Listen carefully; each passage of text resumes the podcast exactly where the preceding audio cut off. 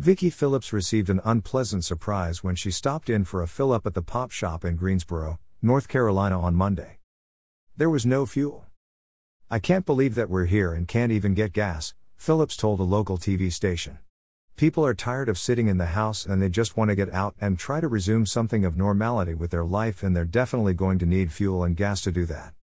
Phillips was just one of thousands of people who saw their travel plans disrupted in the wake of a cyber attack on Friday targeting the Colonial Pipeline, a vital network of pipelines that run some 5,500 miles from the U.S. Gulf Coast to New York Harbor. The New York Times reported that many stations in southeastern states have placed caps on the amount of fuel consumers can purchase, while many stations have run out of fuel altogether. In the wake of the disruption, North Carolina Governor Roy Cooper declared a state of emergency, while Georgia Governor Brian Kemp suspended the state's gas tax.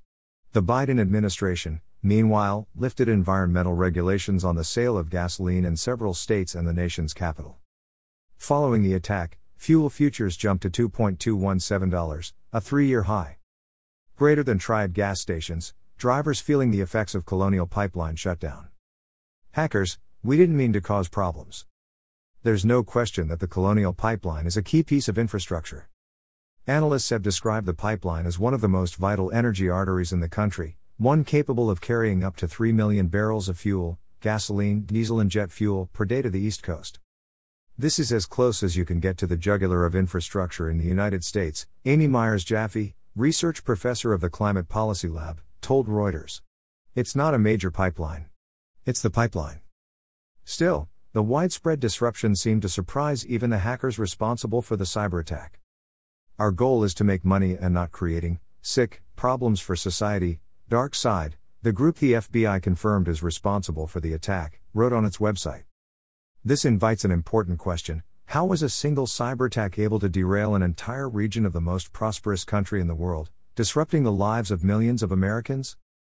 Pipelines under attack. One answer is that we simply don't have enough oil pipelines. The Colonial Pipeline provides nearly half, 45%, of the fuel consumed on the East Coast. As other astute commentators have noted, one pipeline network shouldn't be serving half of the East Coast's fuel needs. The reality is, regulatory hurdles have made it all but impossible to build new pipelines, which has placed a great deal of pressure on existing energy infrastructure. And it's getting worse.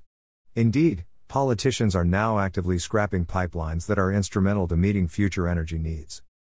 One of President Biden's first initiatives was to scrap, by executive order, the Keystone Pipeline, a 1,700 mile pipeline that could have carried roughly 800k barrels of oil each day from Alberta to the Gulf Coast. Instead, the bulk of that fuel will be transported by railways, which are less environmentally friendly and more dangerous. Greater than Energy Secretary Jennifer Granholm says pipe is the best way to transport fuel, shortly after Biden canceled the Keystone XL pipeline. pic.twitter.com slash NHQC6KR. SLC. Greater than.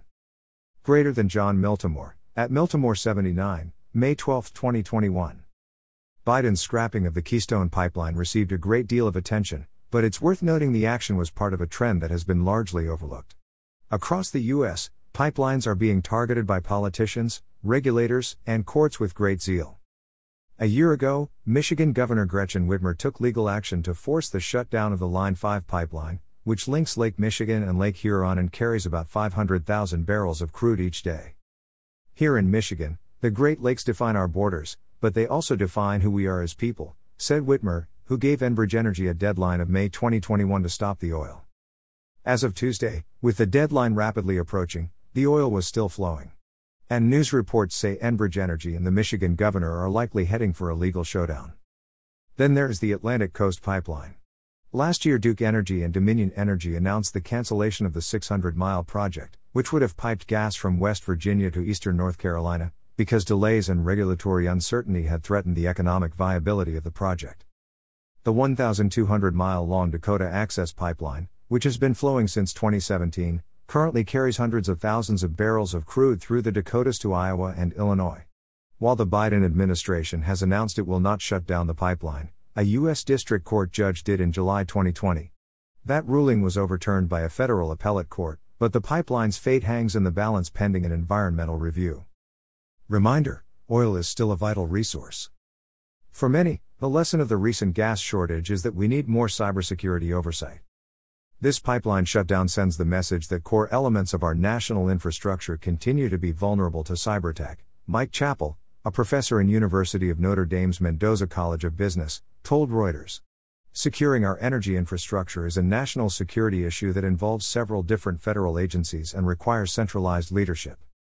Anyone who understands the knowledge problem will be rightly skeptical of solutions based on centralized leadership, especially when it comes to a national security issue that involves several different agencies. Given the track records of the NSA, the TSA, the CDC, etc., what we really need is, not more, but less government oversight getting in the way of more pipelines. The current disruption should serve as a reminder that fossil fuels are an essential part of human prosperity. No one has made this point better than Alex Epstein, the author of The Moral Case for Fossil Fuels, who noted that cheap, plentiful fossil fuels, when married with human ingenuity, allow humans to improve the world around them. Fossil fuel technology transforms nature to improve human life on an epic scale. It is the only energy technology that can currently meet the energy needs of all 7 plus billion people on this planet, wrote Epstein. Ultimately, the moral case for fossil fuels is not about fossil fuels, it's the moral case for using cheap, plentiful, reliable energy to amplify our abilities to make the world a better place, a better place for human beings. The other side of that coin is that when energy is made needlessly expensive, scarce, and unreliable, whether by cybercriminals or politicians, it makes the world a more frustrating and unhappy place for human beings, as Vicky Phillips and many other Americans discovered this week. John Miltimore. Jonathan Miltimore is the managing editor of Fee.org. His writing slash reporting has been the subject of articles in Time magazine, The Wall Street Journal, CNN, Forbes, Fox News, and The Star Tribune. Bylines, Newsweek, The Washington Times, MSN.com, The Washington Examiner, The Daily Caller, The Federalist, The Epoch Times. This article was originally published on Fee.org. Read the original article.